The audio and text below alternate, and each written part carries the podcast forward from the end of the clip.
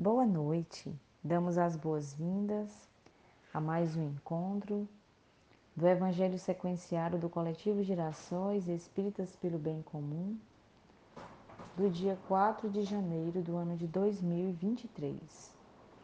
Nossas vibrações dessa noite são voltadas aos nossos irmãos vítimas de todo tipo de preconceito e discriminação: mulheres, negros, idosos pessoas em situação de rua, LGBTQIA, indígenas, presidiários e outros. Vamos iniciar o nosso encontro dessa noite com a nossa prece inicial.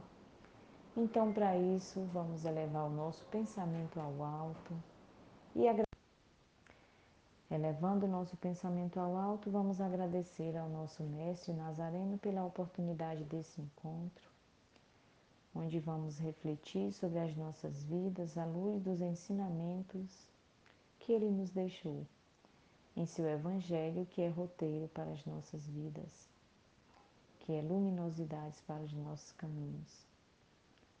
Que as reflexões dessa noite possam ser úteis a cada um de nós na revisão dos nossos comportamentos, dos nossos pensamentos, na compreensão sobre a nossa vida de uma forma mais ampla, mais aprofundada, para que possamos encontrar possibilidades de melhoria de cada um de nós no dia a dia de nossas vidas. Que a paz de Jesus esteja em cada um de nós. Que assim seja. A leitura do nosso Evangelho dessa noite é da introdução. É, o item 2 fala sobre a autoridade da doutrina espírita Controle Universal dos Ensinamentos dos Espíritos, parágrafos do 6 ao 13. Sabe-se que os espíritos, em consequência das diferenças que existem em suas capacidades, estão longe de individualmente estarem na posse de toda a verdade, que não é dado a todos penetrar certos mistérios, que seu saber é proporcional à sua depuração que os espíritos vulgares não sabem mais que os homens, e menos que certos homens, que há entre eles, como entre estes últimos, presunçosos e pseudo-sábios, que creem saber o que não sabem, e sistemáticos que tomam suas ideias pela verdade. Enfim, que os espíritos de ordem mais elevada Aqueles que estão completamente desmaterializados são os únicos despojados das ideias e preconceitos terrestres. Mas sabe-se também que os espíritos enganadores não têm escrúpulos em se abrigarem sob homens que tomam es, que tomam sob nomes que tomam emprestado para fazerem aceitar suas utopias. Disso resulta que, para tudo o que está fora dos ensinamentos exclusivamente morais, as revelações que cada um pode obter têm um caráter individual, sem autenticidade, que elas devem ser consideradas como opiniões pessoais de tal ou tal espírito, e que haveria imprudência em aceitá-las e promulgá-las levianamente como verdades absolutas. O primeiro controle é, sem contradita, o da razão, ao qual é preciso submeter, sem exceção, tudo que vem dos espíritos. Toda teoria em contradição manifesta com o bom senso, com sua lógica rigorosa e com os dados positivos que se possui com qualquer nome respeitável que esteja assinada, deve ser rejeitada. Mas esse controle é incompleto em muitos casos, em consequência da insuficiência de luzes de certas pessoas e da tendência de muitos em tornar seu próprio julgamento por único árbitro da verdade. Em semelhante caso, que fazem os homens que não têm em si mesmos uma confiança absoluta eles tomam o conselho de maior número e a opinião da maioria é seu guia. Assim deve ser com respeito aos ensinamentos dos Espíritos, que nos fornecem eles mesmos os meios de controle.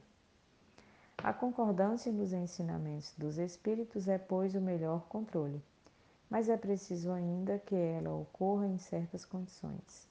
A menos segura de todas é quando o próprio médium interroga vários espíritos sobre um ponto duvidoso. É bem evidente que, se está sob o império de uma obsessão ou se relaciona com um espírito enganador, esse espírito pode lhe dizer a mesma coisa sob nomes diferentes. Não há uma garantia suficiente na conformidade que se pode obter pelos médiums de um único centro porque eles podem sofrer a mesma influência. A garantia única, séria, do ensinamento dos Espíritos está na concordância que existe entre as revelações feitas espontaneamente, por intermédio de um grande número de médiums, estranhos uns aos outros, e em diversos lugares. Concebe-se que não se trata aqui de comunicações relativas a interesses secundários, mas das quais se pretende aos próprios princípios da doutrina. A experiência prova que quando um princípio novo deve receber uma solução, ele é ensinado espontaneamente sobre diferentes pontos ao mesmo tempo e de maneira idêntica, se não quanto à forma, pelos pelo menos quanto ao fundo. Se, pois, apraz a um espírito formular um sistema excêntrico baseado sobre suas próprias ideias e fora da verdade, pode-se estar certo que esse sistema ficará circunscrito e cairá diante da unanimidade das instruções dadas por toda parte. Ailhures, como já se tem disso vários exemplos. Foi esta unanimidade que fez cair todos os sistemas parciais que despontaram na origem do Espiritismo, quando cada um explicava os fenômenos à sua maneira, e antes que os conhecessem as leis que regem as relações do mundo visível e do mundo invisível. Tal é a base sobre a qual nos, nos apoiamos quando formulamos um princípio da doutrina.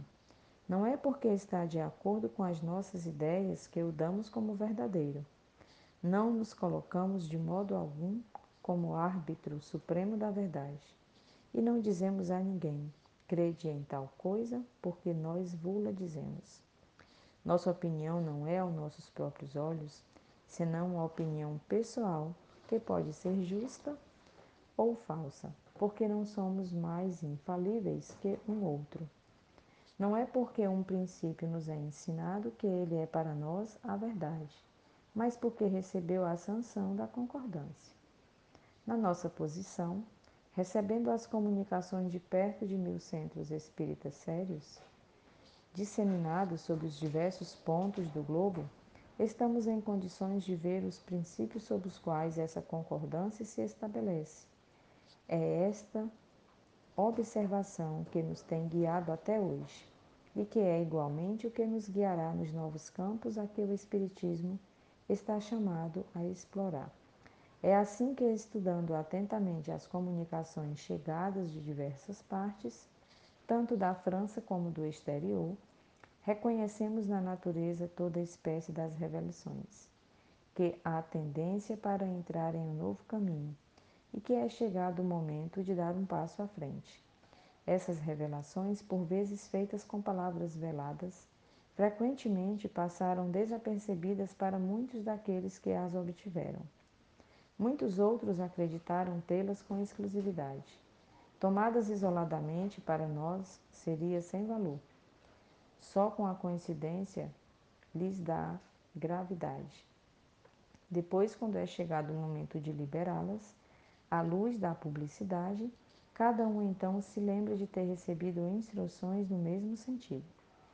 É este o movimento geral que observamos, que estudamos, com a assistência dos nossos guias espirituais e que nos ajuda a julgar da oportunidade para fazermos uma coisa ou dela nos abstermos. Este controle universal é uma garantia para a unidade futura do Espiritismo e anulará todas as teorias contraditórias. É nele que no futuro se procurará o critério da verdade. O que fez o sucesso da doutrina formulada em O Livro dos Espíritos e em O Livro dos Médiuns foi que por toda parte cada um pôde perceber diretamente dos espíritos a confirmação do que eles contêm. Se de todas as partes os espíritos tivessem vindo contradizê-los, estes livros teriam, depois de tanto tempo, suportado a sorte de todas as concepções fantásticas. O próprio apoio da imprensa não os teria salvo do naufrágio, ao passo que, privados desse apoio, não tiveram um caminho menos rápido, porque tiveram o apoio dos espíritos cuja boa vontade compensou em muito a má vontade dos homens. Assim o será com todas as ideias emanadas dos espíritos ou dos homens, que não puderem suportar a prova deste controle, do qual ninguém pode contestar o poder. Então, meus irmãos, que que esse trecho do Evangelho ele vem nos trazer de informação e de reflexão, né? Ele vem nos lembrar do critério que foi utilizado é, por Allan Kardec para o processo de codificação, ou seja, de categorização dos resultados coletados, que culminaram no Espiritismo, né? Então, nós percebemos aqui, pelo, pela descrição do texto, todo um cuidado metodológico, um cuidado criterioso, com um crivo científico na condução dessas dessas informações, da coleta das informações, da categorização, da análise desses dados, né? E ele fala aqui principalmente do princípio da concordância dos espíritos, quando nos lembra que foram verificadas informações recebidas por mais de mil centros espíritas, é, a partir de médiums que não se conheciam, que não se comunicavam, né? Médiums sérios, de boa conduta, de boa de bom caráter, de conduta ilibada, e que essas informações vieram aos, não só da França, mas de vários cantos do globo, como, como o próprio texto traz, e elas tinham um caráter de mesma de mesmo conteúdo, né? se não na essência, como ele diz aqui, mas na ideia. Era a mesma ideia, a mesma mensagem. Então, concebe-se que se trata de comunicações relativas a interesses que devam ser passados para todos, né? porque são interesses elevados, que é a revelação que os Espíritos quiseram nos, nos trazer, porque já era tempo. Nós sabemos é, que o Espiritismo é considerado a terceira revelação, aquela promessa de Jesus lá no Evangelho de João, né? quando ele diz que quando fosse tempo enviaria um consolador para relembrar os seus ensinamentos e para permanecer para sempre conosco. E esse texto, que trata sobre o controle universal dos ensinamentos dos espíritos, ele vem trazer esse caráter da universalidade dessas informações. Daí porque inaugurou uma nova ciência, uma nova filosofia, né? uma nova moral que não estava de forma tão sistematizada até aquele momento, quando Kardec fez toda essa condução, toda essa tratativa cuidadosa desses dados. E o texto nos lembra ainda do cuidado que se tem que ter quando as informações são trazidas por um médium só. Porque mesmo que faça perguntas, se aquele médium tem alguma interferência, algum, algum irmão que o obsedia, aquele espírito, aqueles, né, eles têm condição de formular respostas, de é, utilizar nomes conhecidos de forma a ludibriar aquele médium e a passar informações que não seriam informações é, de valor, né, de conteúdo elevado. Ele lembra ainda no texto que existem os vários tipos de espíritos, inclusive os enganadores, né? E eles podem se passar é, por bons por bons espíritos e, e na verdade não o serem. Então não é a única não é a única vantagem, como ele diz aqui, a única vantagem de, de utilizar-se desses médiums de vários centros, de vários locais do globo, a única vantagem não é só é, obter a informação, mas é a qualidade dessa informação. É, o crivo, né, o cuidado, o zelo que se tem é, por uma ideia que seja uma ideia verdadeiramente valiosa e que tenha um caráter superior de orientação que deva ser passado para a humanidade, com o propósito de trazer a mensagem do Cristo. Então, que esses ensinamentos tenham servido para abrir os nossos olhos, né? para nos dar uma visão mais ampla sobre os cuidados que nós devemos ter com a prática da mediunidade ou com a obtenção de informações que venham de médiums, né? Que a gente tenha cuidado com essas informações e que possamos, inclusive, nos precaver e termos critérios do uso dessas informações. E dando seguimento ao nosso estudo, vamos para a nossa mensagem de hoje, que é da obra Cirurgia Moral, de Lancelin pela psicografia de Jones Maia. A mensagem é a lição 19, observa o hoje. Ela diz assim: Não te preocupes muito com ontem, tampouco com amanhã. O que passou nos serve de vez em quando para uma avaliação dos nossos deveres nos certames futuros, sem que a nossa visão ou a nossa sensibilidade se atrofie em falsas apreensões. Trabalha no hoje, analisa a tua própria personalidade e vê o que nela tens a consertar, na consequência, na sequência que as leis da serenidade nos ensinam, para que não haja violência em sentido qualquer. O hoje é o campo, não só de observação, mas de execução, de aprimoramento das nossas qualidades, e o engenho deste trabalho se manifesta pela nossa vontade. Já que aceitamos o progresso e a evolução de tudo que nos cerca, por que permanecemos estacionados em regime de conservação em relação à nossa moral? Será que a razão não participa do homem quando se trata de regras de religião? Regras essas que obedecem ao tempo e ao próprio empuxo dos mesmos progressos? As leis são as mesmas em todas as dimensões da vida. Elas acompanham a escola a escala de aperfeiçoamento com perfeita justiça. A imparcialidade é, pois, maior sintoma de perfeição. Não queiras viver o hoje obedecendo às regras humanas de ontem.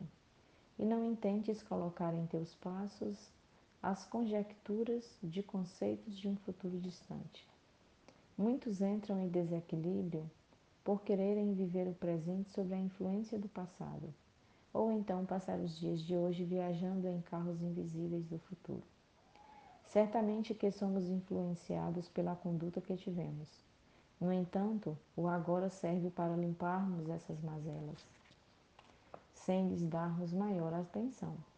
Com a modificação interna dos nossos sentimentos, marcamos para os tempos que se aproximam a era de Aquário, de renovação das criaturas que anseiam pela felicidade. Estamos trabalhando em uma época para acordar os homens que dormem, ajudando-os a pensar e a falar, a conhecer a verdade, para que essa verdade os torne livres das pesadas algemas da incompreensão. Estamos entrando na época da luz, onde nunca mais se poderá esconder a sabedoria. Ela se apresenta por si mesma sob a égide do grande mestre da fraternidade cósmica, com a mensagem do amor para todas as criaturas. Concentra-te no que deves fazer agora e faze o bem, primeiramente a ti mesmo, sem que o egoísmo invada o teu coração. Investe com todas as tuas forças para a conquista dos bens imperecíveis, que devem ser entregues aos sentimentos, sem que o orgulho interrompa os teus esforços. Depois de preparado para o grande empenho de servir, faze-o sem constrangimento em todos os lados em que fores convocados para ajudar. Nesta hora, alimenta o desprendimento e evoca as forças do amor, para que o perdão entre em evidência, fazendo a transformação devida. Morre o homem velho e nasce o novo homem. forjado pelos cromossomos divinos para o futuro. Assim já podes ajudar a futura geração com condições altamente sensíveis, de maneira a amar por amor, sem que as exigências costumeiras se associem. Faze alguma coisa hoje mesmo por ti próprio, sem pensar no que vais receber amanhã. A natureza cuida disso e te entregará tudo que for teu, pela lei da justiça palpitante em todo o universo, regendo a integração do espaço cósmico. E para finalizar os nossos, os nossos estudos dessa noite, vamos na nossa prece final, mais uma vez, agradecer a Mestre Jesus por essa oportunidade, pela paciência que tem conosco, pela tolerância que tem conosco e nos ajuda a sentir esses sentimentos por aqueles que convivem ao nosso redor, nos nossos ambientes familiares, nos nossos ambientes de trabalho, fazendo valer a presença viva do Cristo de Deus em cada coração, como uma sementeira que está ali para cada um de nós regar diariamente com o nosso esforço, nos transformando em pessoas melhores para que assim a humanidade possa ser melhor. Que a paz de Jesus esteja conosco todos os dias, que assim seja.